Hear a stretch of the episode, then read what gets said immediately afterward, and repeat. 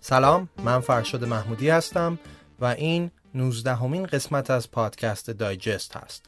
پادکستی که مسائل نسبتا پیچیده دنیای اطراف ما رو به زبونی بسیار ساده برای شما تعریف می‌کنه.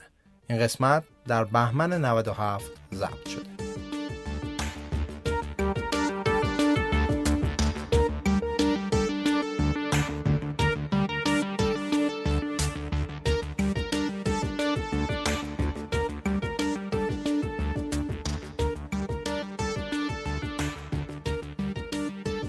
خب طبق روال کاری هر سال پادکست دایجست بعد از اتمام سال میلادی نگاهی به مهمترین اتفاقات سال گذشته می‌کنیم و هر کدوم رو به اختصار کمی باز می‌کنیم تا بدونیم که در سالی که گذشت و هر کدوم از ما درگیر زندگی های شخصی خودمون بودیم دنیا درگیر چه رخدادهای بزرگی بوده.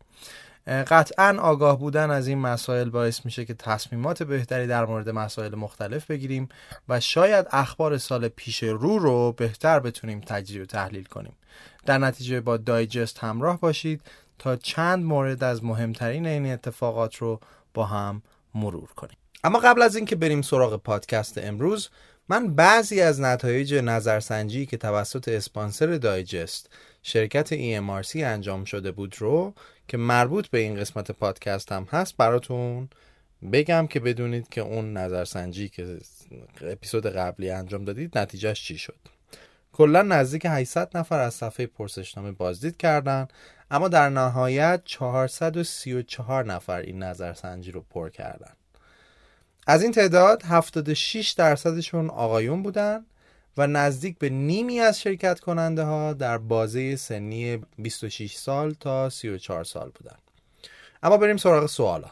اولین سوالی که براتون ممکنه جوابش جالب باشه اینه که پرسیده شده بود که پیش بینیتون در خصوص وضعیت اقتصادی ایران در سال 2019 نسبت به 2018 چی هست؟ 67 درصد پاسخ دادید که انتظار رکود دارید. 19 درصد گفتید مثل سال قبل و 10 درصد هم گفتید که انتظار رونق اقتصادی دارید. اما یکی دیگه از سوالا در مورد وضعیت خود شما بوده در سال گذشته یعنی سال 2018 87 درصد از شما دوستان پاسخ دادید که قدرت اقتصادی شما در سالی که گذشت کاهش یافته. 7 درصد گفتید فرقی نکرده. و 6 درصد هم گفتید که بهتر شده. ولی از لحاظ احساس خوشبختی در سال گذشته نزدیک به 30 درصد گفتید که احساس بدی داشتید. 25 درصد گفتید که نه احساس خوبی داشتید نه احساس بدی داشتید. 23 درصد گفتید احساس خوبی داشتید. و 4 درصد هم بودن که گفتن احساس بسیار خوبی داشتن. نتایج سوال ها جالب هست چند تا سوال دیگه هم هست. من دیگه باقیش رو اینجا نمی‌خونم. گزارش در سایت MRC قرار داده میشه. اگه دوست داشتید می‌تونید کاملش رو از اونجا بخونید.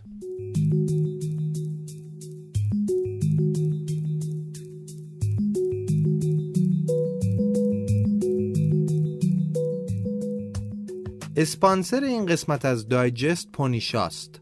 پونیشا سایتیه که می‌تونید توش به راحتی نیروی متخصص پیدا کنید.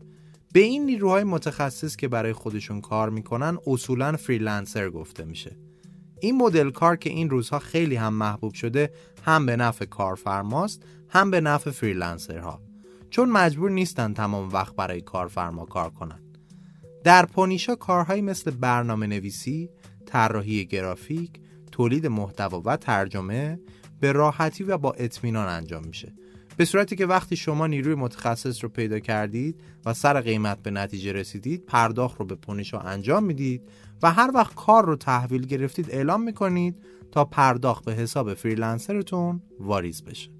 پونیشا یه هدیه هم برای شنونده های دایجست داره که 100 نفر اولی که از کد تخفیف دایجست با 3 تا تی استفاده کنن می‌تونن یک پروژه رو به صورت رایگان ایجاد کنن. ponisha.ir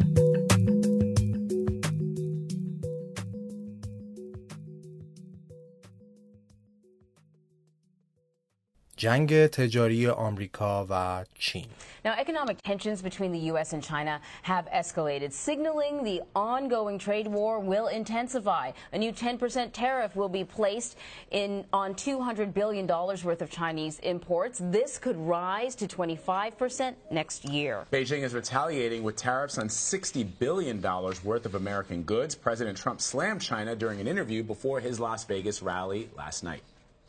Well, it's time to take a stand on China. We have no choice. You know, it's been a long time. They've been hurting us, and our farmers are great, and our farmers are starting to do very well again. It's very interesting. But we're putting very, very heavy sanctions and other things on various countries, and we're getting along with some countries. But we've been ripped off, Sean, by the world. خب ما در سال 2018 شاهد یه جنگ تجاری بسیار بزرگ بین دو ابرقدرت بزرگ دنیا بودیم یعنی آمریکا و چین. داستان از این قراره که در سال 2018 این دو ابرقدرت یک جنگ تعرفه‌ای گمرکی رو شروع می‌کنن که هنوز هم تقریبا ادامه داره. از قبل از اینکه ترامپ رئیس جمهور آمریکا بشه در بسیاری از سخنرانی های تبلیغاتیش یا حتی در توییت هاش به این اشاره کرده بود که چین در حال سوء استفاده از وضعیت تجاری بین این دو کشوره ناگفته نمونه که اساسا یکی از چیزهایی که ترامپ بهش معروفه سیاست های ملی گرایانه و محافظتیشه. ترامپ کلا اعتقاد داره که آمریکا زیاد از حد به دنیا باج داده و کشورهای دیگه از این موقعیت سوء استفاده می‌کنن. یکی از کشورهایی که ترامپ معتقد آمریکا خیلی لیلی به لالاش گذاشته همین چین هست. چیزی که مورد نظر ترامپ هست تراز تجاری این دو کشوره.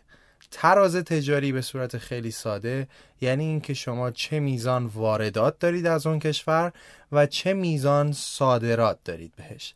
اگر مقدار واردات شما بیشتر از صادرات باشه اصطلاحا گفته میشه تراز تجاری شما منفیه. و اگر میزان صادراتتون بیشتر باشه تراز تجاری شما مثبت. به خوب و بدش کار نداشته باشیم چون اگر شما حجم وارداتتون از یک کشور بیشتر شد الزامن این به خودی خود نکته بدی نیست.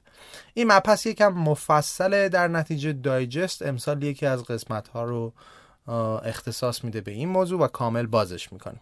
ولی تا اینجای کار بدونیم که تراز تجاری آمریکا با چین منفیه. به چه شکل؟ به این شکل که شما تصور کنید حجم واردات در سال 2017 از چین برای آمریکا یه چیزی حدود 506 میلیارد دلار بوده. ولی حجم واردات چین از آمریکا حدود 130 میلیارد دلار بوده. یعنی چین جنس بیشتری به آمریکا صادر کرده. این دقیقا همون جایی هستش که ترامپ دستش گذاشته روش. حرف ترامپ اینه که چرا ما باید انقدر واردات داشته باشیم و نتونیم صادرات کنیم؟ حالا ممکنه بگید که خب حتما خودت ضعیفی که صادرات نتونستی بکنی. ترامپ با شما موافق نیست. ترامپ اعتقاد داره که دولت چین کارهای غیرقانونی بر خلاف قوانین تجارت جهانی انجام میده و باعث میشه که شرکت های آمریکایی به درستی نتونن به بازارهای چین دسترسی داشته باشن. برای مثال اعتقاد داره که شرکت های چینی شرکت های آمریکایی رو مجبور می‌کنن تا برای دسترسی به بازارهاشون حتما قراردادهای سرمایه‌گذاری مشترک با چینی ها امضا کنن که طی یک مسیر چند ساله اونا تکنولوژی های خودشون رو به چینی ها منتقل کنن. یا اصلا به گونه این تکنولوژی ها رو به سرقت ببرن. یه دلیل دیگه هم این بود که ترامپ اعتقاد داشت این سیاست های رئیس جمهورهای پیشین باعث شده که بیشتر صنایع آمریکایی از آمریکا مهاجرت کنن و کارخونه های خودشون رو در کشورهای دیگه برپا کنن. و این باعث افزایش بیکاری برای کارگر آمریکایی در داخل آمریکا شده. در نتیجه سال 2017 ترامپ دستور داد که یه سری تحقیق بر روی خلافهای چین در این امور انجام بشه و شروع کرده بود به تهدید که باید فاصله تراز تجاری بین چین و آمریکا کم بشه. یعنی اینکه چین هم به نوعی به شرکت های آمریکایی را بده برای ورود. این تهدیدها بالاخره جامعه عمل به خودشون میپوشونن و در نهایت در سال 2018 ترامپ شروع می‌کنه به تعرفه گمرکی بستن به کالاهای وارداتی چینی به ارزش 53 میلیارد دلار. یعنی این کالا که قبلا بدون تعرفه وارد می شدن الان با 10 الا 25 درصد تعرفه که باید به گمرک آمریکا پرداخت بشه وارد میشن. این یعنی اینکه قیمت همین کالاها هم در بازار به همین میزان افزایش پیدا می‌کنه. منظور بازار آمریکاه. در نتیجه رقابت پذیریشون رو از دست میدن. صنایع مختلفی هم مورد هدف قرار گرفته. از فولاد بگیرید تا قطعات خودرو ماشینالات لوازم خانگی و غیر و چین هم که این وضعیت رو می‌بینه در صدد جبران این قضیه اونم میاد به ارزش 50 میلیارد دلار تعرفه وضع می‌کنه به کالاهای وارداتی آمریکایی. مخصوصا هم محصولات کشاورزی. از روی امت هم محصولاتی رو هدف می‌گیره که در ایالت های جمهوری خواهان که متعلق به حزب خود ترامپ هست تولید میشن. مثلا مثل سویا. این دور اول کلکل که تمام میشه ترامپ دعوا رو به مرحله پیشرفته میکشونه و حدود 200 میلیارد دیگه از کالاهای وارداتی چین رو می‌بره زیر تعرفه تا باعث بشه که چین هم برای تلافی حدود 60 میلیارد دیگه تعرفه به کالاهای وارداتی آمریکایی اضافه کنه. یعنی اون 200 میلیارد اضافه می‌کنه این 60 میلیارد روش. که جمعا میزان تعرفه آمریکا به کالاهای چینی برسه حدود به 253 میلیارد دلار و میزان تعرفه های چین هم به کالاهای آمریکایی برسه حدود 110 میلیارد دلار. البته قائله اینجا ختم نمیشه چون که ترامپ تهدید کرده که اگه چین کوتاه نیاد بر روی باقی کالاها به ارزش 267 میلیارد دلار دیگه هم تعرفه وضع می‌کنه. آخرین وضعیت هم فعلا این هستش که آمریکا و چین یه صلح موقت 90 روزه کردن و قرار هستش که با هم مذاکره کنند تا ببینیم که شرایط به چه شکل میشه. این هم از داستان جنگ تجاری آمریکا و چین. عربستان و ماجرای قتل جمال خاشقچی After a fortnight of denials, Saudi Arabia has admitted that the missing journalist Jamal Khashoggi died during his visit to the country's consulate in Istanbul earlier this month. Saudi state television says the initial findings of an investigation suggest he died when a fight broke out. US President Donald Trump has described the latest version of events as credible. 18 people have been arrested and two senior figures in the Saudi government have been sacked, as John Donaldson reports. فکر کنید این همه قتل در دنیا انجام میشه اما یک قتل به خصوص انقدر سر و صدا می‌کنه که واکنش بیشتر کشورهای دنیا رو برمیانگیزه. داستان اینه که در سالی که گذشت مرگ یک خبرنگار عربستانی طوری میشه که رابطه این کشور رو با بیشتر متحدانش در معرض خطر قرار میده. حالا داستان چی بوده؟ جمال خاشقچی یک خبرنگار عربستانی بود که قدیما خیلی هم با خانواده پادشاهی عربستان دوست و برادر بوده. اما از زمانی که محمد بن سلمان ولیعهد عربستان میاد سر کار جمال خاشقچی که با اون مشکل داشته در سال 2017 از عربستان فرار می‌کنه و میره به سمت آمریکا. و از اونجا شروع به نقد از سیاست های محمد بن سلمان می‌کنه.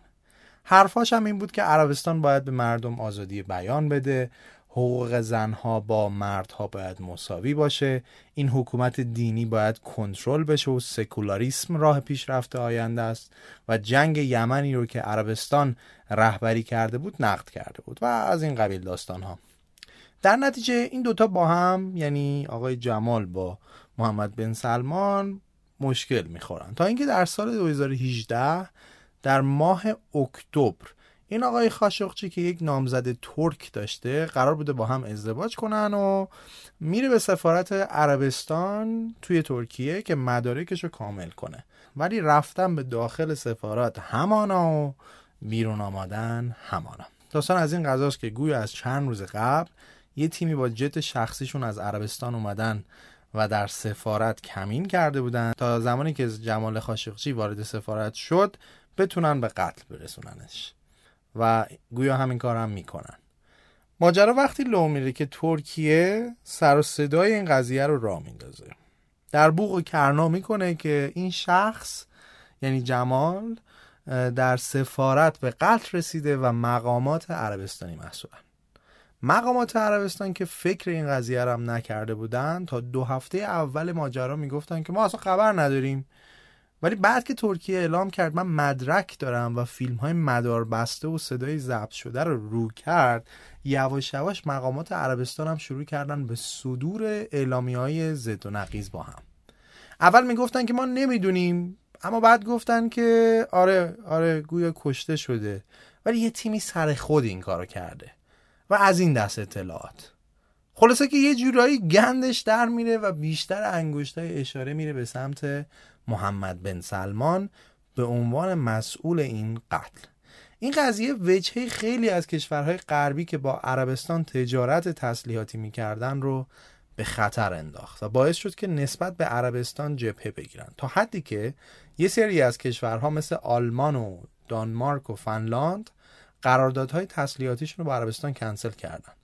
کشورهای دیگه هم اون دسته از افرادی که بابت دست داشتن در قتل بهشون سوء زن می‌رفت رو تحریم کردن و رابطهشون با عربستان سرد شد. و اما بزرگترین حامی عربستان یعنی آمریکا. ترامپ در ابتدا قبول نمی‌کرد و می‌گفت این حرفا بهونه است و از اینجور چیزا. اما وقتی دید که ترکیه مدارک بیشتری رو داره رو می‌کنه و دنیا متفق القول به این سمت حرکت می‌کنه مجبور شد که به هر حال تا حدی این قضیه رو محکوم کنه. اما با توجه به اینکه ترامپ یه تاجر هست قراردادهای تسلیحاتیش رو با عربستان لغو نکرد. الان هم در کنگره و سنا نمایندگان آمریکا در حال اینن که تمام سعیشون رو بکنن که به ترامپ فشار بیارن تا عربستان رو به نحوی مجازات بکنه. فعلا هم ترامپ در حال مقاومت کردن هست و باید صبر کرد و دید بالاخره چطور میشه. این قضیه از لحاظ اعتبار سیاسی برای آمریکا خیلی گرون تموم شده. انتخابات میان دوره‌ای کنگره آمریکا.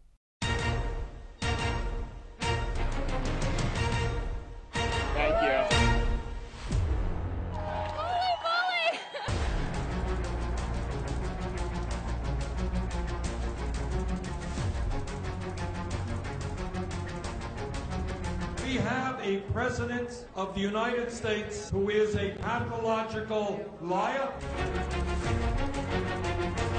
And at the end of the day, the president's going to work with whoever comes into office.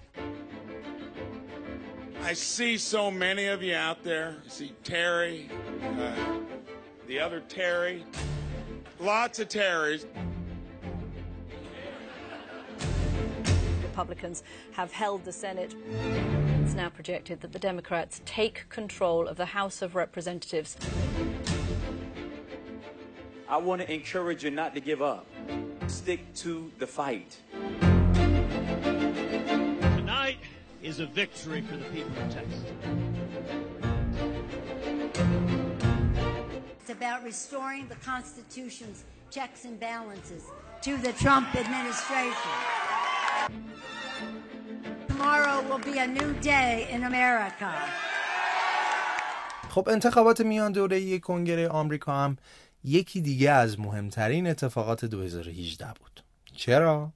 به دلیل اینکه از اونجایی که آمریکا یکی از ابرقدرت‌های تاثیرگذار در عرصه جهانی به حساب میاد در نتیجه هر عاملی که نحوه تصمیم گیری دولت آمریکا را تحت شعاع قرار بده از اهمیت ویژه‌ای برخوردار خواهد بود خب ما می‌دونیم زمانی که ترامپ از حزب جمهوری خواهان به قدرت رسید از اون طرف هم توی مجلس یعنی سنا و کنگره اکثر جمهوری خواهان بیشتر کرسی ها رو گرفته بودن. این حالت که به وجود میاد اصطلاحا به اون میگن فدرال ترایفکتا یعنی چی حالا؟ یعنی دولت و کنگره ای که جفتشون از یک حزب هستن. دولت و کنگره و سنا در اصل. وقتی هم دولت از یک حزب باشه و اعضای کنگره و سنا هم اکثریت از همون حزب باشن در نتیجه کار رئیس جمهور در تصویب قوانین بسیار آسون خواهد بود و به قول خودمون سنگ لای چرخش کمتر می‌ذارن. البته قبل از اینکه راجع به نتیجه انتخابات صحبت کنیم اول یکم بهتره با ساختار قوه مقننه یا کنگره آمریکا آشنا بشیم. کنگره آمریکا از دو مجلس تشکیل شده. اسم یکی از اونها هست House of Representatives یا یه جورایی مثل همون مجلس عوام انگلیسه که 435 عضو داره و انتخاباتش هر دو سال یک بار برگزار میشه. و یه مجلس دیگه به اسم سنا یا همون مجلس اعیان که 100 تا عضو داره و انتخاباتش هر 6 سال یک بار اتفاق میفته اما هر دو سال یک بار حدود 30 درصد از اعضا دوره انتخاباتشون تموم میشه. این دوتا مجلس در اصل با هم یک فرقایی دارن. تعداد اعضای House of Representative خیلی وابسته است به جمعیت ایالاتش. مثلا ایده اینه که چون این مجلسی است که دموکراتیکه و در اصل نماینده توده مردمه در نتیجه اگر یه ایالتی مثل کالیفرنیا جمعیت مردمش 20 برابر یه ایالت کوچکتر بود در از اون طرف هم تعداد نمایندگانش باید به همون میزان بیشتر باشه. در حقیقت کنگره آینه ای از جمعیت آمریکا. موضوعاتی هم که تو این مجلس بهش پرداخته میشه موضوعاتی هم که خیلی زیاد به زندگی داخلی مردم آمریکا ربط داره. تصویب لایه های مالیاتی بودجه دولت قوانین مرتبط با مهاجرت حق سقط و خیلی چیزهای دیگه. اما از اون طرف آمریکا سنا هم داره. اصل و اساس سنا برای مبناست که اعضای مجلس بتونن به یه سری از موضوعات شاید بشه گفت مهمتر برسن که در اساس ممکنه در رأی اکثریت هم نباشه الزامن یعنی در ذات خودش این مجلس همچین دموکراتیک هم نیست و بیشتر ماهیت آریستوکراتیکی داره. برای همین هم تعداد اعضاش رابطه یک با یک با جمعیت ایالات آمریکا ندارن. برای مثال در سنا هر ایالت دو تا سناتور داره و تمام. حالا می‌خواد کالیفرنیا باشه که هفتاد برابر جمعیت وایومینگو داره یا نه. هر دوی این ایالات فقط دو نفر سناتور دارن. این همون اساس سناست که لزوما اکثریت کالیفرنیا بر روی اقلیت وایومینگ تاثیرگذار نباشه و منافع به صورت یکسان بررسی بشه. یا اینکه دلیل اینکه 6 ساله هست مدت سناتوری به خاطر اینه که سناتورها تحت تاثیر فشارهای کوتاه مدت اکثریتی قرار نگیرن و منافع بلند مدت کشور رو مد نظر قرار بدن. یا مثلا شما در سنا به دلیل اینکه جمعیت محدودتره و موضوعات مهم محدودیت زمان سخنرانی ندارید. هر چقدر که لازم باشه می‌تونید در صحن سنا صحبت کنید. در صورتی که در کنگره محدودیت زمانی برای سخنرانی وجود داره. تمام اینها نشون دهنده اهمیت سنا در برخی از امور دولته. برای مثال اکثر فعالیت هایی که به امور خارجه دولت برمیگرده باید توسط سنا تصویب بشه. اگر سنا تصویب نکنه فایده نداره. بیشتر منصوبات قوه قضاییه که توسط رئیس جمهور انجام میشه باید توسط سنا تایید بشه. تمام سفرا و غیر و زالک هم همینطور. حالا با توجه به تمام اینها تا قبل از این انتخابات میان دوره‌ای 2018 تمام این سه قسمت یعنی قوه مجریه که رئیس جمهور باشه سنا و کنگره همگی در دست جمهوری خواهان بود. در ضمن اگه دوست دارید تفاوت‌های اصلی بین جمهوری خواهان و دموکرات ها رو بدونید می‌تونید قسمت 17 همه پادکست دایجست رو که در این مورد هست گوش بدید. سال 2018 که میشه یعنی دو سال از ریاست ترامپ که گذشته نوبت این انتخابات فرا می‌رسه. این انتخابات معمولا به گونه ای رضایت مردم رو از عملکرد دولت تا نیمه کارش نشون میده. جالب اینه که بدونید این انتخابات از لحاظ میزان مشارکت مردم در سال گذشته یکی از کم سابقه ترین ها بوده در نوع خودش از باب اینکه چقدر از مردم آمریکا شرکت کردن.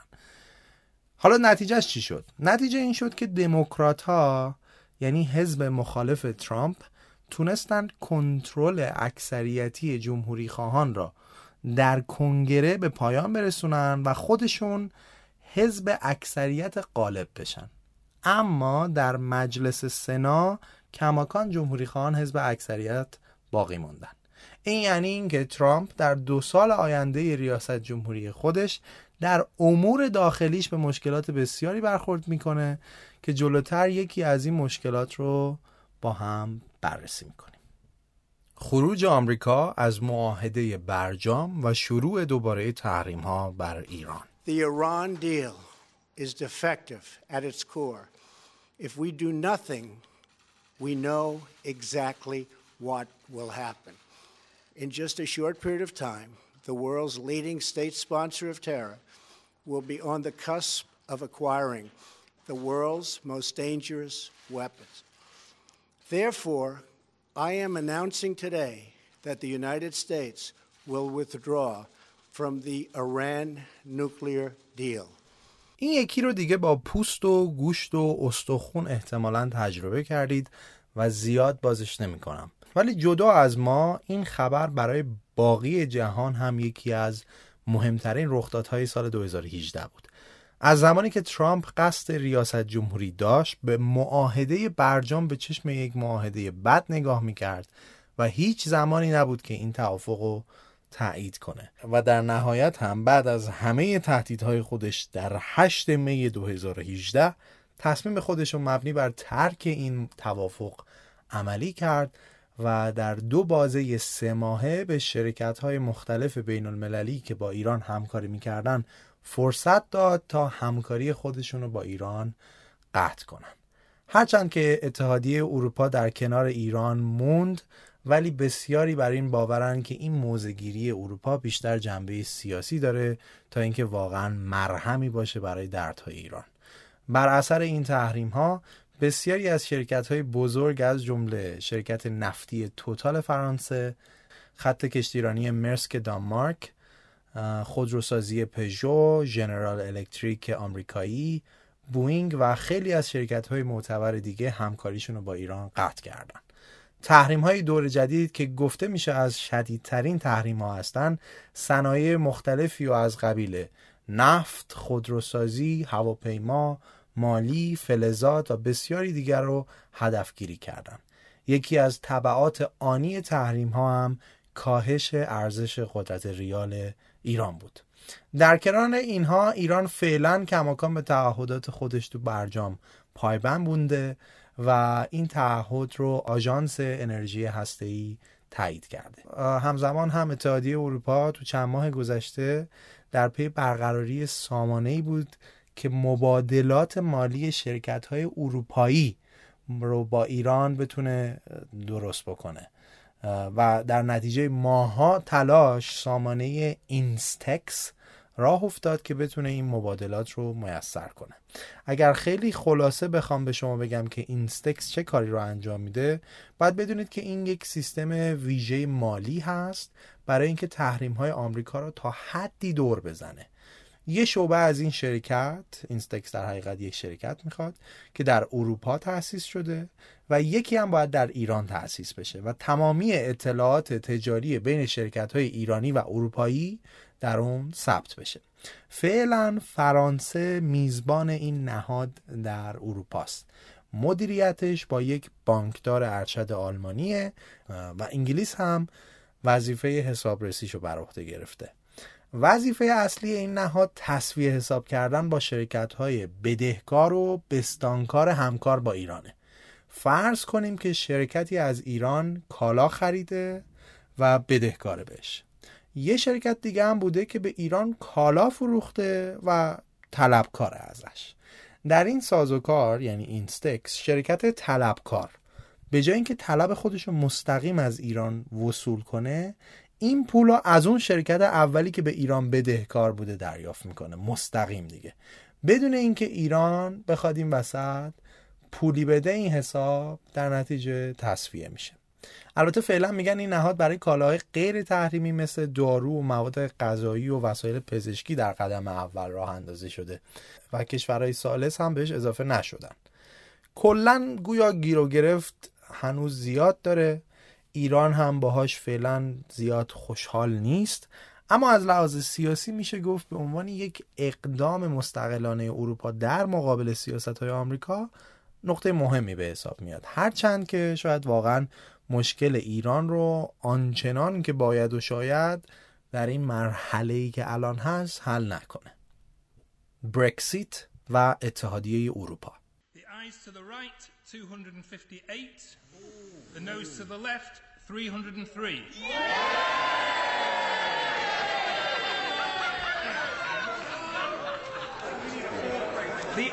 The ayes to the right, 258. The nose to the left, 303. So the nose have it. The nose have it. Unlock. Um, point of order, Jeremy Corbyn. Thank you, Mr. Speaker. On a point of order, tonight's vote shows there is no majority for the Prime Minister's course of action in dealing with Brexit. Yet again, her government has been defeated. The government cannot keep on ignoring Parliament or ploughing on towards the 29th of March without a coherent plan. She cannot keep on just running down the clock and hoping that something will turn up that will save her day and save her face. So it is surprising that the Prime Minister is not even here to hear the result of this vote. So, Mr. Speaker, I was going to ask her to come to the dispatch box now and admit that her strategy has failed. And come forward, bring forward to the House a coherent plan, a coherent plan that can deal with خب خبر بعدی مربوط به خروج انگلیس از اتحادیه اروپا است که کماکان در جریانه. در ابتدا اینو بگم که اگه دوست دارید مفصلتر ماجرای برکسیت رو بدونید بهتره که قسمت دوم پادکست دایجست رو که پارسال منتشر شد گوش کنید تا با جزئیات بیشتر این خبر آشنا بشید. اما به صورت خیلی خلاصه یادمون هست که مردم انگلیس در سال 2016 طی یک رفراندومی تصمیم گرفتن که از اتحادیه اروپا خارج بشن و دولت مجبور شد که این اتفاق رو به وجود بیاره. در نتیجه وقتی در سال 2017 ترسا می نخست وزیر انگلستان این تصمیم رو عملی کرد رسما تایمر انگلیس برای خروج از اتحادیه به کار افتاد. یعنی انگلیس از اون زمان دو سال وقت داشت که برای خروجش از اتحادیه اروپا اقدامات لازم رو انجام بده. تا اینکه در ساعت 11 شب 29 مارس 2019 از اتحادیه اروپا خارج بشه. یعنی یه ماه دیگه حدودا. از همون زمانی که این تصمیم عملی شد مذاکرات خیلی زیادی برای خروج بین انگلیس و اتحادیه اروپا شکل گرفته. از باب اینکه کی چقدر باید به کی بده وضعیت مشاغل و تجارت و مهاجرت و غیره و زالک بین انگلیس و اتحادیه اروپا چه می شود کلا در دنیا برکسیت شده سوژه که انگلیس یک کاری کرده خودش توش مونده. نمی‌تونه امتیاز زیادی از اتحادیه اروپا بگیره به خاطر اینکه اونا می‌خوان از انگلیس درس عبرت درست کنن برای کشورهای دیگه و نمی‌تونه نماینده های مجلس خودش متقاعد کنه که این توافقی که اتحادیه اروپا کرده به نفع انگلیسه. خلاصه بعد از ماها تلاش وقفه دولت یه سند چند صد صفحه‌ای که توافق بین اتحادیه اروپا و انگلیس هست رو ور میداره می‌بره مجلس برای تایید و در نهایت به شدت شکست می‌خوره و رای هم نمیاره الان هم وضعیت کماکان مشخص نیست. آیا مدت زمان برکسیت تمدید میشه؟ آیا توافقی بین انگلیس و اتحادیه اروپا شکل می‌گیره؟ یا اینکه اصلا هیچی بدون توافق برکسیت اتفاق میافته؟ باید صبر کرد و دید. چهارمین دوره ریاست جمهوری پوتین و استعفای آنگلا مرکل. The Russian President Vladimir Putin began his fourth term as president today. Thousands of people packed into the Kremlin to watch Putin take the oath of office. The ceremony also ran on state television. In his speech, Putin focused on domestic issues. He promised to pursue policies that would improve the economy and boost living standards. The Russian economy, of course, has taken a hit in recent years, due in part to international sanctions against Putin's government. Putin won re election in March with 77% of the vote. Of course, the election was neither free nor fair. Thousands of people protested Putin's grip on power in cities across Russia. خب امسال سالی بود که دو اتفاق بزرگ برای دو تا از بزرگترین رهبران دنیا افتاد. در روسیه ولادیمیر پوتین برای چهارمین بار رئیس جمهور روسیه شد تا بیشترین مدت رئیس جمهوری رو برای خودش ثبت کنه. در حقیقت دو دوره اول ریاست جمهوریش در روسیه بین سالهای 1999 تا 2008 بود که 8 سال طول کشید. اون زمان مدت ریاست جمهوری در روسیه 4 سال بود. اما از سال 2008 به بعد این مدت به 6 سال افزایش پیدا کرد و بعد دوباره در سال 2012 پوتین رئیس جمهور روسیه شد تا همین پارسال که نهایتا دوباره با پیروزی 77 درصدی آرا تونست یک بار دیگه رئیس جمهور روسیه بشه و تا 2024 هم در این سمت باقی بمونه. اما در جای دیگه اروپا یکی از قدرتمندترین رهبران خودش رو از دست داد. شخصی که در آلمان به اون مادر میگن یعنی آنگلا مرکل. German Chancellor Angela Merkel has announced she'll step down as leader of her Christian Democratic Union Party, leaving her political future unclear. Ms. Merkel wants to stay on as Chancellor until 2021, but that will depend on who takes over as party leader. The race is already on inside Germany's ruling party and includes some of Mrs. Merkel's rivals. Europe correspondent قدرتمندترین زن جهان که از سال 2005 صدر اعظم آلمان بود در سال 2018 از سمت خودش به عنوان رهبر حزب CDU کنارگیری می‌کنه و اعلام می‌کنه که برای دور بعدی صدر اعظمی آلمان اقدام نمی‌کنه. می‌دونیم که این چهارمین دوره ریاست آنگلا مرکل بود و خیلی ها مرکل رو مرکز سقلی برای اروپا تلقی می‌کردن مخصوصا در زمانی که اتحادیه اروپا با مسائلی مثل برکسیت و ظهور راستها درگیر بحران هویتی خودشه. در حقیقت این مرکل بود که با سیاست های مقتدرانه خودش تونست حزب های چپ و راست آلمان رو با هم متحد کنه و دو تا از مشکل های اساسی اقتصاد آلمان رو حل کنه. هزینه های زیاد دولت و نرخ بیکاری. ثباتی که مرکل در آلمان به وجود آورد باعث شد زمانی که کل اروپا با مشکل بحران جهانی اقتصادی دست و پنجه نرم می‌کرد. در سال 2008 آلمان بتونه کمترین ضربه رو متحمل بشه و حتی کمک حال اروپا هم بشه. زمانی که بحران مالی به اروپا برخورد کرد یکی از کشورهایی که بدجور ضربه خورد یونان بود که چون در منطقه یورو قرار داشت به نوعی ارزش کلی یورو رو در باقی اروپا هم تهدید می‌کرد. اینجا بود که آلمان برای حفظ ثبات یورو استراتژی خودش رو برای یونان اجرا کرد و باقی کشورهای حوزه یورو رو متقاعد کرد که برنامهش رو حمایت کنند.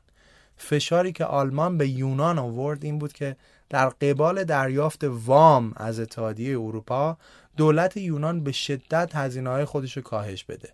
مسیری که یونان رو به تحمل ریاضت اقتصادی میرسوند. اما برای مرکل زنده نگه داشتن یورو اولویت داشت. محبوبیت مرکل هم در اروپا و هم در آلمان رو به افزایش بود تا اینکه در سال 2015 بحران پناهجویان به سمت اروپا اتفاق افتاد. زمانی که بیش از یک میلیون نفر مهاجر از کشورهای خاورمیانه و شمال آفریقا به سمت اروپا روانه شدند. اینجا بود که بعضی از کشورهای اروپایی دیواراشون رو بالا کشیدن اما مرکل بود که سعی می‌کرد که کشورهای اروپایی رو متقاعد کنه که از مهاجرین حمایت کنن. بعد از اینکه از حمایت اونها دید داره ناامید میشه و زورش نمی‌رسه به باقی کشورها خودش تنهایی این کار کرد. آلمان تبدیل شد به کشوری که بیشترین تعداد مهاجرین رو به داخل مرزهای خودش پناه داده بود تو داخل اتحادیه اروپا. در ابتدا هم مردم حمایتش می‌کردن و از پناهجویان استقبال گرمی هم می‌کردن. تا اینکه در شب سال نو 2015 به 2016 تجاوزهای دست جمعی بسیار زیادی در شهرهای آلمان به خصوص در شهر کلن اتفاق افتاد که در مجموع گزارش داده شد که 1200 زن بهشون توسط افرادی که یا عرب بودن یا آفریقایی حمله شده. اتفاقی که در آلمان سابقه نداشته. این خبر خشم آلمانی ها را در سرتاسر سر کشورشون برانگیخت و سبب شد که بسیاری از مردم حمایتشون رو از مرکل قطع کنن و به حزبهای مخالف که بیشتر ملیگرا بودن و از ابتدا مخالف این سیاست مهاجرتی مرکل بودن بپیوندن.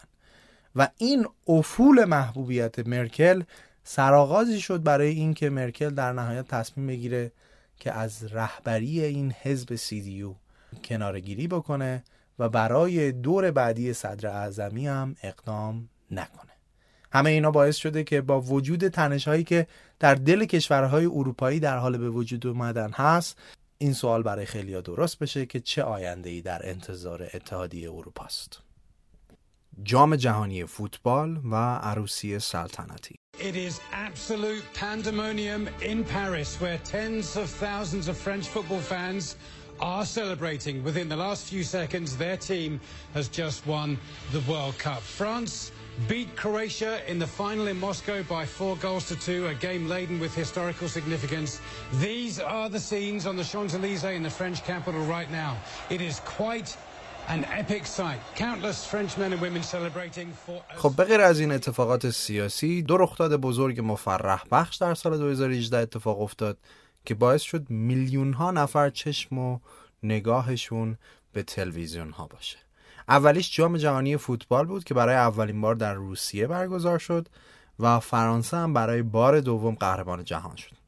نکته های جالبی که باید راجع به این جام بدونیم اینه که فرانسه با تیمی قهرمان جهان شد که 87 درصدشون به صورت مستقیم یا غیر مستقیم از خانواده های مهاجر بودن. ترکیب بندی خاص این تیم یک بار دیگه بحث بر سر قضیه مهاجرت ها رو بر سر زبون ها انداخت. از طرف دیگه تخمین زده میشه که روسیه حدود 12 میلیارد دلار برای آماده سازی این جام جهانی خرج کرده که خب من نتونستم پیدا کنم که نفع اقتصادی روسیه از این سرمایه گذاری چقدر بوده. اما از لحاظ تعداد تماشای بازی ها از طریق تلویزیون طبق آمار خود فیفا حدود 3 میلیارد و 500 میلیون نفر حداقل بعضی از قسمت های جام جهانی رو تماشا کردن و نزدیک به یک میلیارد و 120 میلیون نفر حداقل یک دقیقه از بازی فینال رو نگاه کردن اما اتفاق دیگه که میلیون ها نفر رو به تماشای این جعبه جادویی نشوند چیزی نبود جز عروسی سلطنتی. عروسی سلطنتی پرنس هری انگلستان با بازیگر سابق آمریکایی خانم مگان مارکل که در می 2018 برگزار شد. تخمین زده میشه که 29 میلیون نفر این عروسی رو به صورت زنده تماشا کردن. در حقیقت ازدواج این دو با هم به نوعی برخلاف سنت های خاندان سلطنتی انگلستان بود. ولی با این حال انجام شد. سه قانون اصلی که برای ازدواج با خانواده سلطنتی وجود داره اینه که شخص از عوام نباشه کاتولیک نباشه و مطلقه هم نباشه. میگان مارکل هر ستای اینها بود. هم کاتولیک بود برخلاف اینکه خانواده سلطنتی پروتستانن هم از یک خانواده عادی می اومد تازه آمریکایی هم بود و سه سال هم از پرنسری بزرگتر بود. دورگه بازیگر و همین که یک بار قبلا ازدواج کرده بود. اما وقتی دل داماد بره رفته دیگه. فرق نمی‌کنه پرنسری باشه یا نباشه. این سنت شکنی توجه های خیلی زیادی رو به خودش در سال 2018 جلب کرد. ولی نهایتا با مجوز ملکه این دو با هم در یک عروسی با شکوه که حدود 45 میلیون دلار هزینه برداشت ازدواج کردن. دیدار آمریکا با کره شمالی و پیوند دوباره دو کره. President Trump and North Korean dictator Kim Jong un finished an unprecedented meeting in Singapore with a deal to start denuclearizing the Korean Peninsula. We're very proud of what took place today. Uh, I think our whole relationship with North Korea and the Korean Peninsula is uh, it's going to be a very much different uh, situation than it has in the past. The two leaders signed what Mr. Trump called a comprehensive document detailing what he said was their commitment to establish relations. It offers few specifics on how North Korea's nuclear arsenal will be removed. خب اتفاق مهم بعدی برمیگرده به شرق دنیا یعنی کشور چالشی کره شمالی. ماجرای پرسر و صدایی که پارسال رخ داد این بود که با اومدن ترامپ روی کار استراتژی چندین ساله آمریکا برای مقابله با کره شمالی تغییر کرد.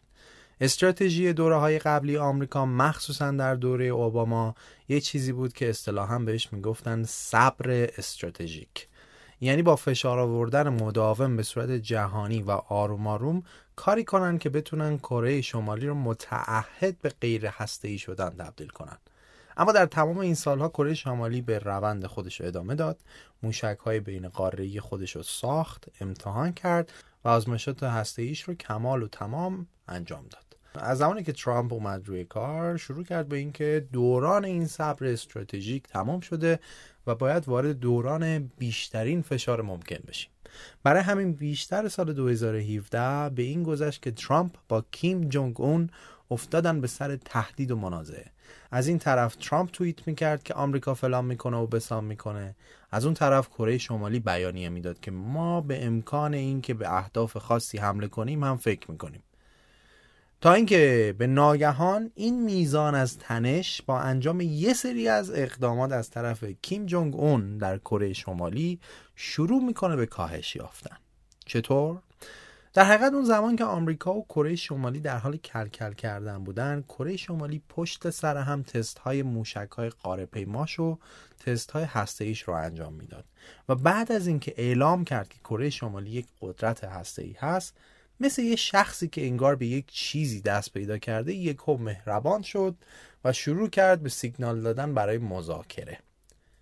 اولین کاری که کرد این بود که برای المپیک زمستانی که در کره جنوبی برگزار می‌شد یه هیئت اعزامی فرستاد که متشکل از نماینده هاش، ورزشکاراش و خواهرش بودن و کره جنوبی رو دعوت کرد که به کره شمالی بیاد و با هم مذاکرات بین دو کره رو شروع کنن. احتمالا باید صحنه هاش یادتون باشه که رئیس جمهور کره جنوبی از مرز بین دو کره گذشت و این دوتا با هم بغل تو بغل که ما دوست و برادریم و از این حرفا. از همونجا هم کره جنوبی رو واسطه قرار داد که بتونه با ترامپ مذاکره کنه و بعد از ماها مذاکره که این می‌رفت و اون میومد بالاخره در ماه جوان ترامپ شد اولین رئیس جمهور آمریکا که با رهبر کره شمالی دیدار مستقیم انجام داد. این دیدار هم در سنگاپور انجام شد.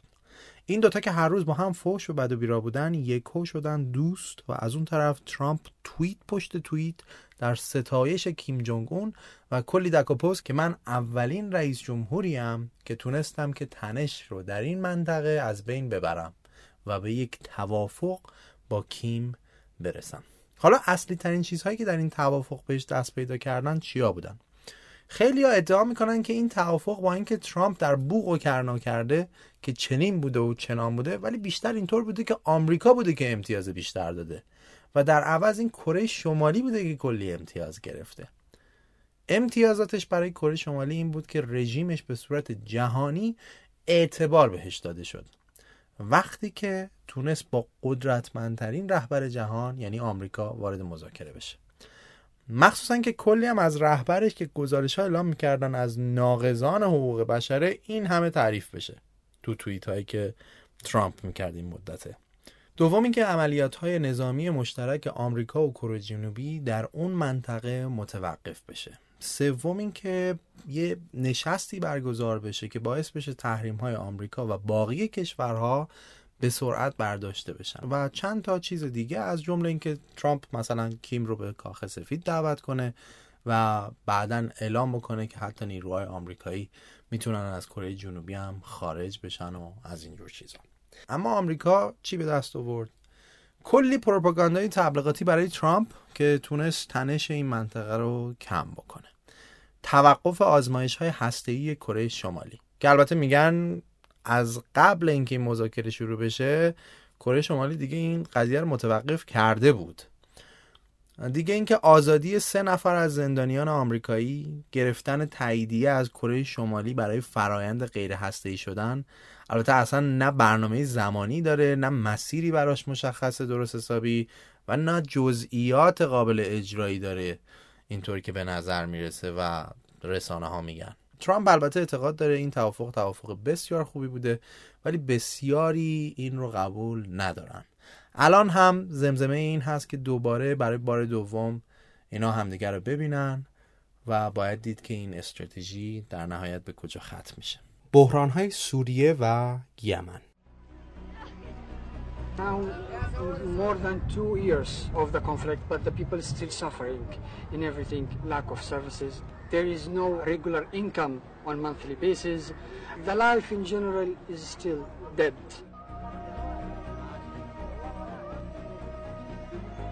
we are lucky enough to actually encounter and have access to a lot of young Yemeni women and men who care about their country, who are tired of the war, and also tired of the narrative of the war and the image of their country being projected outside, and they want to do something about it. And that's why I think it's a moral responsibility for everybody to help these, these young people because they don't deserve this.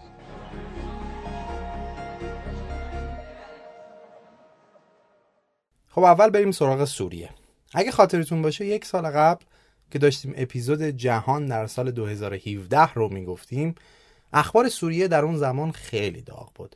هنوزم هست اما نه به شدت و حدت اون زمان. دلیلش هم اینه که تا حد زیادی فشار جنگ کم شده.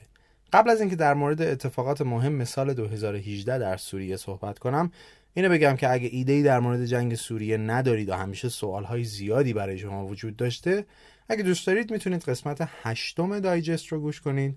تا به صورت مفصل با این جنگ پیچیده آشنا بشید. دیگه اینجا من پس اطلاعات پایه‌ای رو نمیگم. در سال 2018 میشه گفت که بشار الاسد و نیروهای دولتی سوریه که توسط ایران و روسیه حمایت میشن پیروزی های بسیاری رو به دست آوردن و تونستن که کنترل بیشتر خاک سوریه رو دست خودشون بگیرن. مخصوصا زمانی که نیروهای مخالف اسد پایگاه مهمشون در سال 2017 در حلب رو از دست دادن. از طرف دیگه داعش هم که از همه طرف باهاش مبارزه می‌شد تا حد زیادی از بین رفت.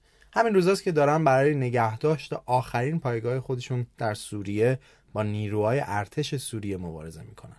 عملا دیگه از بین رفتن تا حد زیادی. اتفاقات مهم دیگه ای که افتاد این بود که در آوریل 2018 آمریکا با ائتلاف انگلیس و فرانسه بزرگترین حمله هوایی خودشو تا به الان روبی مواضع بشار الاسد انجام داد. دلیلش هم این بود که ادعا می‌کردن که بشار از تسلیحات شیمیایی استفاده کرده هرچند که خود بشار این ادعا رو رد کرده. هدف این حملات هوایی به قول غربیا کارخانه های ساخت تسلیحات شیمیایی بود. اما ترامپ در اواخر سال 2018 اعلام کرد که می‌خواد از سوریه خارج بشه. و خب این نگرانی های بسیار زیادی رو برای نیروهای کرد تحت حمایت آمریکا ایجاد کرد. نیروهای کرد هم کلا از زمانی که داعش رو تونستن با کمک آمریکا از شمال سوریه خارج کنن به واسطه اینکه قدرتشون زیاد شد ترکیه هم تهدید بیشتری رو احساس می‌کرد. برای همین هم ترکیه شروع کرد به حمله کردن به مواضع کردها در شمال سوریه. در 2018 هم شاهد بعضی از این حملات ما بودیم. حالا کردا هم که آمریکا اعلام کرده می‌خواد از سوریه خارج بشه احساس عدم امنیت بیشتری می‌کنن با توجه به تهدیدهای ترکیه و دولت مرکزی سوریه. اما با قدرت گرفتن نیروی بشار یه بازیگر دیگه که آنچنان نقش فعالی در صحنه نداشت به بازی اضافه شد و اون هم کی بود؟ اسرائیل. در سال 2018 ما شاهد حملات هوایی بسیاری از سمت اسرائیل به داخل خاک سوریه بودیم که به ادعای خودش مواضع سوری و ایرانی رو مورد هدف قرار می‌داد خلاصه که کماکان وضعیت سوریه قرقاتیه اما به صورت کلی میشه گفتش که سالی که گذشت یکم آرومتر از سال قبلش بود. از سوریه که بگذریم بریم سراغ یکی از فقیرترین کشورهای خاورمیانه یعنی یمن. جایی که به گزارش سازمان ملل بدترین بحران انسانی رو در حال تجربه کردنه. طی جنگی که در یمن از سال 2014 شروع شده تا به الان حدود ده هزار نفر کشته شدن نزدیک به 8 میلیون 400 هزار نفر در ریسک گرسنگی در حد مرگ هستند. سه نفر از هر چهار نفر نیازمند کمک های پایه‌ای برای زنده موندن و سوء تغذیه شدید جون 400 هزار کودک زیر 5 سال رو تهدید می‌کنه. جایی که بزرگترین شیوع وبا رخ داده. اما خیلی خلاصه داستان چیه اونجا؟ داستان از بهار عربی که سال 2011 اتفاق افتاد شروع شد.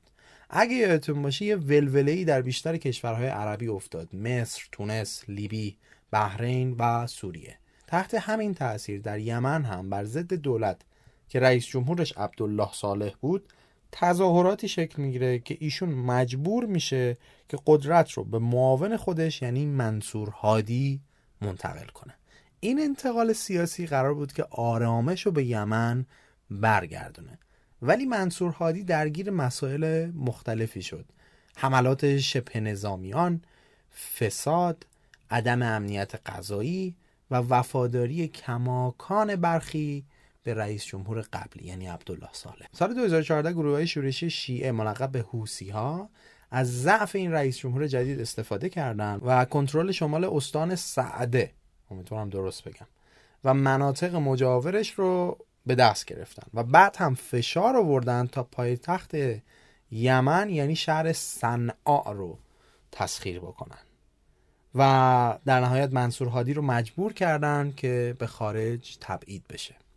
اینجا بود که پای ائتلافی به رهبری عربستان به همراه هشت کشور عربی تحت حمایت آمریکا، انگلیس و فرانسه به وجود میاد تا, تا با حملات هوایی به هوای دفاع از دولت منصور هادی مواضع حوسی ها رو مورد هدف قرار بدن. یه نظریه که اینجا وجود داره اینه که یمن هم مانند سوریه تبدیل شده به یه جنگ نیابتی که از یه طرف عربستان هست و از طرف دیگه ایران. ادعای دولت عربستان اینه که ایران کمک های نظامی و لوجستیکی به حوسی های یمنی می‌کنه. و در حقیقت به دنبال گسترش نفوذ خودش در این منطقه است. هرچند که ایران کماکان این ادعاها رو رد کرده. البته گروه های دیگری هم هستن که در یمن می جنگن مثلا یه گروهی هست که هم با حوسی مشکل داره و هم با دولت هادی. به اینا میگن استقلال طلب ها در 2018 یه اتفاق دیگه ای هم که برای یمن افتاد این بود که برای اولین بار مذاکرات صلحی بین طرفهای درگیر شکل گرفت. هرچند که فعلا نتیجه مشخصی نداره و باید صبر کرد و دید که این منطقه به چه راه حل سیاسی می‌رسه. خلاصه اینکه کماکان این جنگ به این شکل در جریان و آمریکا کماکان از ائتلاف عربستانی حمایت می‌کنه. هرچند که بعد از ترور خاشقچی کنگره آمریکا بسیار فشار آورده به دولت که به نوعی دست از حمایت عربستان برداره. رسوایی فیسبوک و اجرایی شدن GDPR خب در سال 2018 در حوزه حفاظت از اطلاعات شخصی و دیجیتال دو اتفاق خیلی مهم افتاد که مثل توپ صدا کرد. اولی ماجرای رسوایی فیسبوک و شرکت کمبریج آنالیتیکا بود. داستان از این قرار بود که شرکت کمبریج آنالیتیکا یک شرکت مشاوره سیاسی انگلیسی بود که به سیاست مدارها در راستای کمپین های تبلیغاتیشون با استفاده از روش های کنکاش اطلاعاتی و ارتباطات استراتژیک مشاوره های خاص می‌داد تا این سیاست مدارها در رسیدن به اهدافشون موفق بشن حالا این شرکت همون شرکتیه که به دونالد ترامپ و تد کروز برای پیروزی در انتخابات اطلاعات فروخته بود چطور؟ چه ربطی به فیسبوک داره؟ فیسبوک یه سری ابزار و تکنولوژی برای توسعه دهنده هاش همیشه ارائه میده یکی از این ابزار همین فیسبوک لاگین هست دیدید بعضی وقتا یه برنامه جدید نصب می‌کنید و باید اولش ثبت نام کنید اسم و شماره و ایمیل و اینا. بعد یه گزینه ای هم اون پایین هست که به شما این اختیار رو میده که اگه حساب فیسبوک دارید به جای ثبت نام کردن از اول دیگه با حساب فیسبوکتون وارد بشید. دیدید اینو؟ به این میگن Facebook login. آسون تره دیگه. به جای اون همه اسم و ایمیل پر کردن و کلی پسورد جدید حفظ کردن خیلی ساده شما با حساب فیسبوکتون می‌تونید وارد بشید. حالا وقتی شما با حساب فیسبوکتون وارد میشید یه سری اطلاعات از صفحه فیسبوک شما استخراج میشه. مثل اسم شما ایمیلتون محل زندگی و غیر و این همون اتفاقی که سال 2014 افتاد. یه آقایی به اسم کوگان یه اپلیکیشنی درست می‌کنه به اسم This is your digital life که از این ابزار فیسبوک لاگین استفاده می‌کرده. بعد چه اتفاقی میفته حدود 270 هزار نفر با استفاده از فیسبوک لاگین وارد این برنامه میشن. و خب در نهایت اطلاعاتشون در اختیار این برنامه قرار گرفته. حالا نکته اینه که اون زمان فیسبوک نه تنها اطلاعات اون افراد رو در اختیار برنامه قرار می‌داد بلکه اطلاعات دوست های اون شخص هم که در لیست فیسبوکش بودن رو استخراج می‌کرد. در نتیجه از طریق همین 270 هزار نفر اطلاعات حدود 80 میلیون نفر که 70 میلیونشون تو آمریکا بودن برای این برنامه استخراج میشه. اطلاعاتی از قبیل لایک هایی که کردن صفایی که دنبال کردن و غیر و بعد این آقای کوگان اطلاعات استخراج شده رو در اختیار کمبریج آنالیتیکا میده. تا اونا هم با تحلیل این اطلاعات بتونن بخشبندی های روانشناختی انجام بدن که از اون طریق بتونن یه سری اطلاعات به مشتریانشون مثل آقای ترامپ بدن که منجر به این بشه که مثلا ترامپ بدونه در کدوم ایالت در کدوم منطقه از چه پیامهایی استفاده کنه که بیشترین تاثیر رو داشته باشه. این قضیه توسط خبرنگارها از سال 2015 هی در گوشه کنار گزارش میشه. ولی اونقدر که باید توجهی به خودش جلب نمی‌کنه. تا اینکه در ماه مارس 2018 مثل بمب این خبر میترکه. در نتیجه اینها ارزش سهام فیسبوک حدود 100 میلیارد دلار افت می‌کنه و سیاستمدارهای انگلیسی و آمریکایی از مارک زاکربرگ درخواست جواب می‌کنه احتمالا باید صحنه های مارک زاکربرگ در کنگره های آمریکا و انگلیس رو دیده باشید. خلاصش این که زاکربرگ میاد میگه ما اشتباه کردیم که سیاست همون سختگیرانه طراحی نکردیم. و من عذر میخوام از همه و از این به بعد فیسبوک شاهد تغییرات شگرفی در راستای حفاظت از اطلاعات مردم خواهد Chairman Grassley, Chairman Thune, uh, Ranking Member Feinstein, and Ranking Member Nelson, and members of the committee. We face a number of important issues around privacy, safety, and democracy, and you will rightfully have some hard questions for me to answer. Before I talk about the steps we're taking to address them, I want to talk about how we got here. Facebook is an idealistic and optimistic company. For most of our existence, we focused on all of the good that connecting people can do. And as Facebook has grown, people everywhere have gotten a powerful new tool for staying connected to the people they love, for making their voices heard, and for building communities and businesses. Just recently, we've seen the Me Too movement and the March for Our Lives organized, at least in part, on Facebook. After Hurricane Harvey, people came together to raise more than $20 million for relief. And more than 70 million small businesses used Facebook to create jobs and grow. But it's clear now that we didn't do enough to prevent these tools from being used for harm as well. And that goes for fake news, for foreign interference in elections, and hate speech, as well as developers and data privacy. We didn't take a broad enough view of our responsibility, and that was a big mistake. And it was my mistake, and I'm sorry. I started Facebook, I run it, and I'm responsible for what happens here. So now we have to go through our, all of our relationship with people and make sure that we're taking a broad enough view of our responsibility. It's not enough to just connect people. We have to make sure that those connections are positive. It's not enough to just give people a voice. We need to make sure that people aren't using it to harm other people or to spread misinformation. And it's not enough to just give people control over their information. We need to make sure that the developers they share it with protect their information too. این قضیه رو اینجا داشته باشید از طرف دیگه در اتحادیه اروپا سر بحث همین حفاظت از اطلاعات شخصی آدم ها مخصوصا در فضای مجازی چندین سال بود که مذاکراتی در جریان بود. اما بالاخره با تصویب شدن قانون GDPR از می 2018 این اصول دیگه باید اجرایی می‌شد. حالا این GDPR چی هست؟ General Data Protection Regulation یا قانون حفاظت از اطلاعات عمومی. در اصل حرفش اینه که شرکت هایی که از مردم داده های اطلاعاتی جمع می‌کنن حالا به هر نحوی حتی در زمان ثبت نام برای ورود به برنامه یا وبسایت اینها مسئول هستند در قبال این اطلاعات و باید اقداماتی رو انجام بدن که بیشترین میزان حفاظت نسبت به این اطلاعات انجام بشه. حالا این قانونیه که در اتحادیه اروپا تصویب شده و باید دید که چه کمپانیایی رو تحت تاثیر قرار میده. GDPR تمام شرکت هایی که داخل اروپا هستن رو ملزم به اجرای این قانون کرده و تمام شرکت هایی هم که مخاطبینشون مردم اتحادیه اروپا هستن از باب اینکه باید GDPR رو رعایت کنن هم تحت تاثیر قرار می‌گیرن. در نتیجه خیلی از شرکت ها درگیر این مسئله شدن. یکی از شرکت هایی که این قانون رو کرد به رعایت کردن همین خود فیسبوک بود. اگه یادتون باشه پارسال خیلی از app هایی که استفاده می‌کردید شروع کردن برای شما ایمیل و notification فرستادن بابت اجازه از شما طبق قانون جدید GDPR یکیش هم همین اینستاگرام که متعلق به فیسبوک بود. GDPR چند تا اصول اصلی داره که هر شرکتی باید اینا رو رعایت کنه. من دیگه وارد جزئیاتش نمیشم ولی لینک اون دسته از قوانین رو برای شما در شونوت پادکست گذاشتم. اگر دوست داشتید می‌تونید برید نگاه کنید.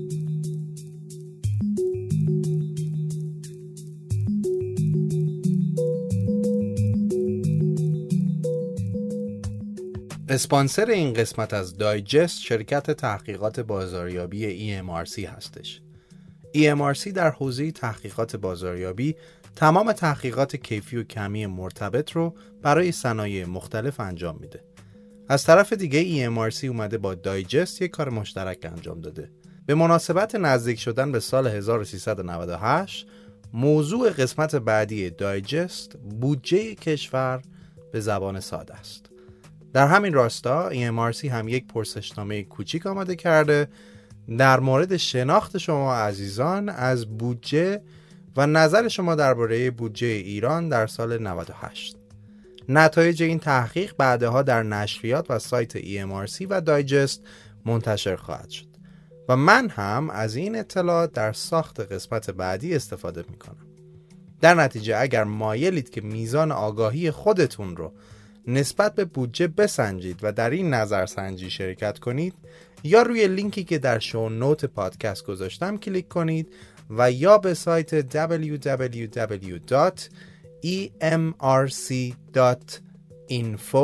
مراجعه کنید و بر روی تصویر تحقیق کلیک کنید. emrc.info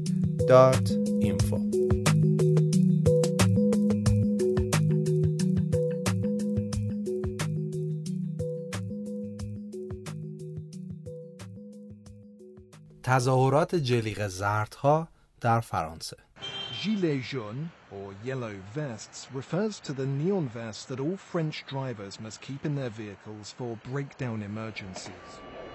But now it's come to symbolize a protest movement frustrated with French President Emmanuel Macron, who they say is disconnected from the day to day economic difficulties suffered by workers and retirees like Robert Tichy.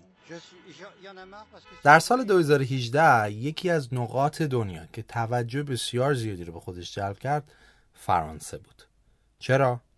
به دلیل جنبش یا تظاهرات جلیق زردها یا به اصطلاح خود فرانسوی ها ژیل جونز ماجرا چی بود؟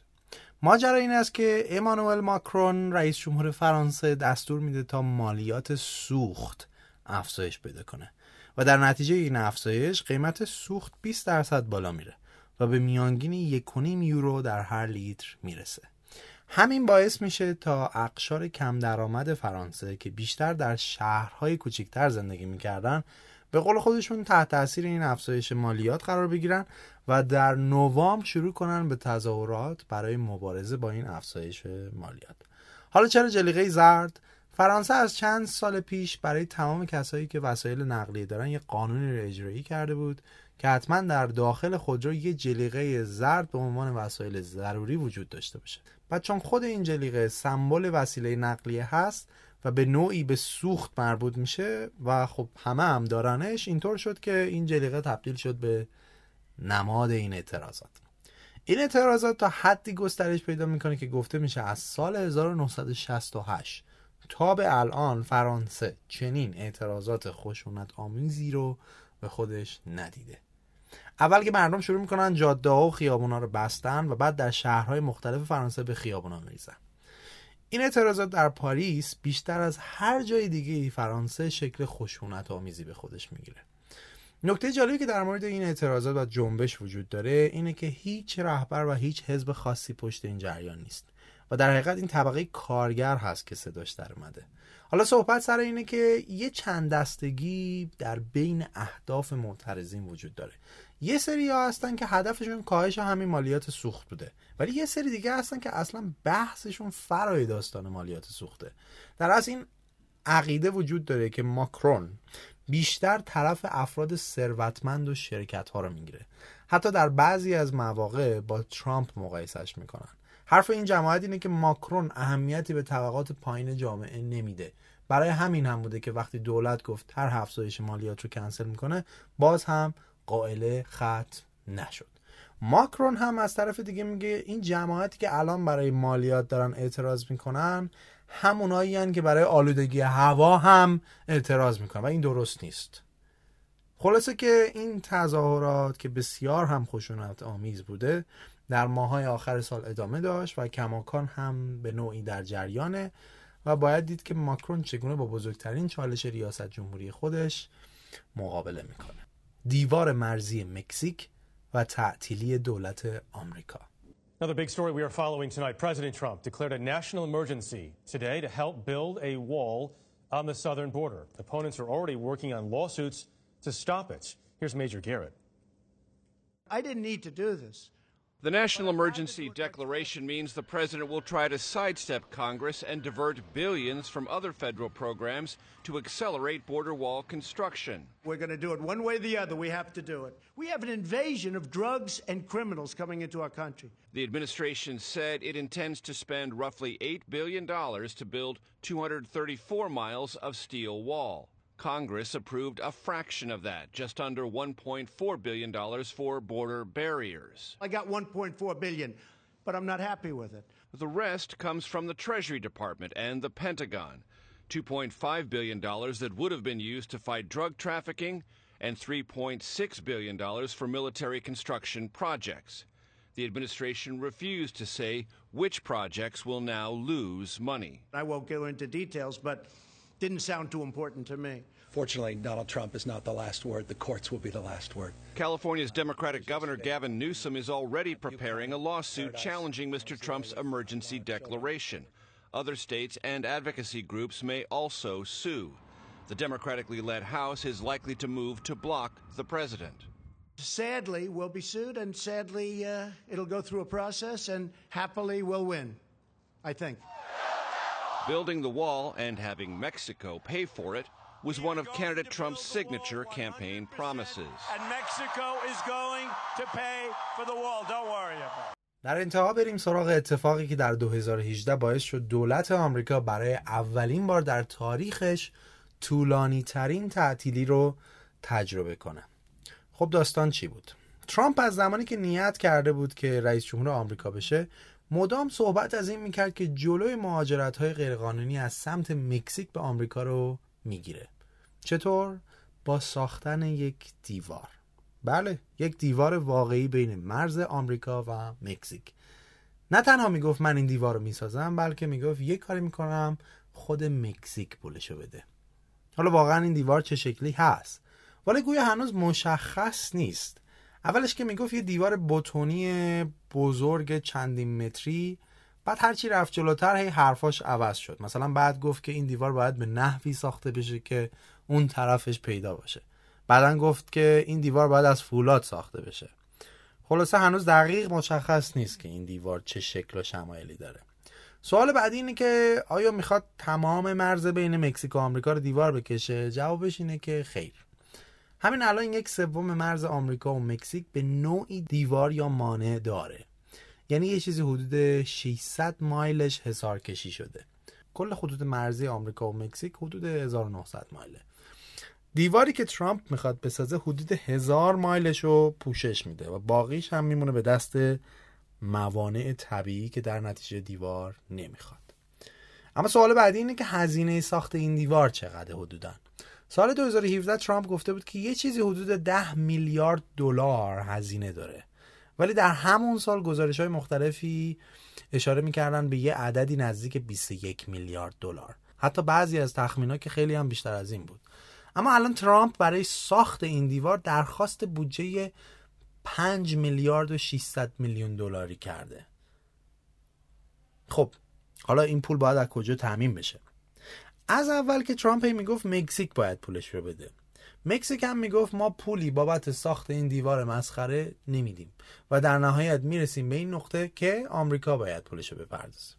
حالا کی باید این بودجه رو تصویب کنه؟ کنگره. کدام کنگره؟ همون کنگره ای که امسال اکثریت کرسیاش افتاد به دست چه حزبی؟ حزب دموکراتی که به شدت با ترامپ مخالفن. چند دقیقه پیش گفتیم که وقتی کنگره و دولت با هم زیاد همراستان نباشن چه مشکلاتی به وجود میاد برای دولت؟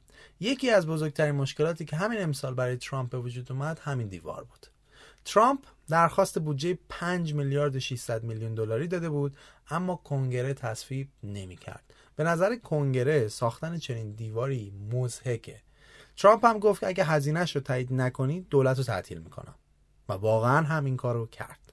نه یه روز نه یک هفته نه دو هفته بلکه سی و پنج روز کامل. طولانی ترین تعطیلی دولت آمریکا که از دسامبر شروع شد و تا ژانویه ادامه پیدا کرد. کل هزینه ای که کنگره تصویب کرده بود اون هم برای امنیت مرزی نه الزاما برای دیوار. یک میلیارد و 500 میلیون دلار بود. ترامپ هم اینو قبول نمی کرد و می گفت کامل باید پولش رو تایید کنید تا اینجای کار که ترامپ کم آورده. چون کنگره حتی با اینکه تعطیلی به خیلی آسیب رسون حاضر نشد با زورگویی تسلیم ترامپ بشه و بودجه رو تایید کنه. در نهایت کنگره و دولت به توافق رسیدن که دولت رو باز کنن ولی بدون تصویب بودجه. البته همون زمان ترامپ تهدید کرده بود که اگر تا یه ماه دیگه بودجه تصویب نشه دوباره چنین می‌کنم و چنان می‌کنم. در آخرین خبری که دیگه البته در سال 2019 همین چند روز پیش اتفاق افتاد ترامپ که دید از راه قبلی به نتیجه نمی‌رسه اعلام نشنال امرجنسی یا وضعیت اضطراری ملی کرد. حالا این یعنی چی؟ وقتی که این حالت اتفاق میفته رئیس جمهور به قدرت هایی دست پیدا می‌کنه که در حالت عادی در اختیارش نیست.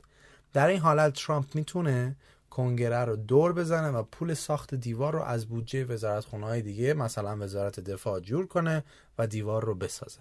معمولا رئیس جمهور از این قانون در موارد خاص استفاده می‌کنن. مثلا جورج بعد از ماجرای 11 سپتامبر از این قانون برای دستور به ارتش برای حمله استفاده کرد. البته یه راهی هستش که کنگره و سنا بتونن این حالت رو ملغا کنن. اما چون که سنا همونطور که از قبل گفتیم دست جمهوری خواهانه این قضیه یکم سخت به نظر می‌رسه. فعلا این داستان با این تنش ها بین دولت و کنگره در جریانه و باید صبر کرد و دید چی میشه.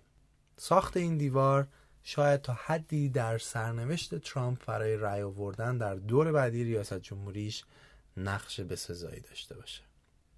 خب خیلی ممنون که یک بار دیگه هم با دایجست همراه بودید. این اپیزود تمام شد و در آخرش من دوست دارم که از یک دوست عزیزی تشکر بکنم کسی که تمامی کاورهای دایجست رو از ابتدا تا به امروز طراحی کرده و البته چند تاش که خوب نبوده خودم طراحی کردم. و اون کسی نیست جز سالار موسوی. خیلی ازت ممنونم سالار. و بذارید بگم که سالار خودشم یه پادکست داره. قبلا پادکستش معرفی کردم ولی دوست دارم یک بار دیگه این پادکست رو معرفی کنم. سالار به همراه کیمیا یک پادکستی دارن به اسم رادیو جولون. این پادکست در حوزه گردشگری کار می‌کنه. خودشون آدمایی هستن که tour leader بودن اهل سفرن.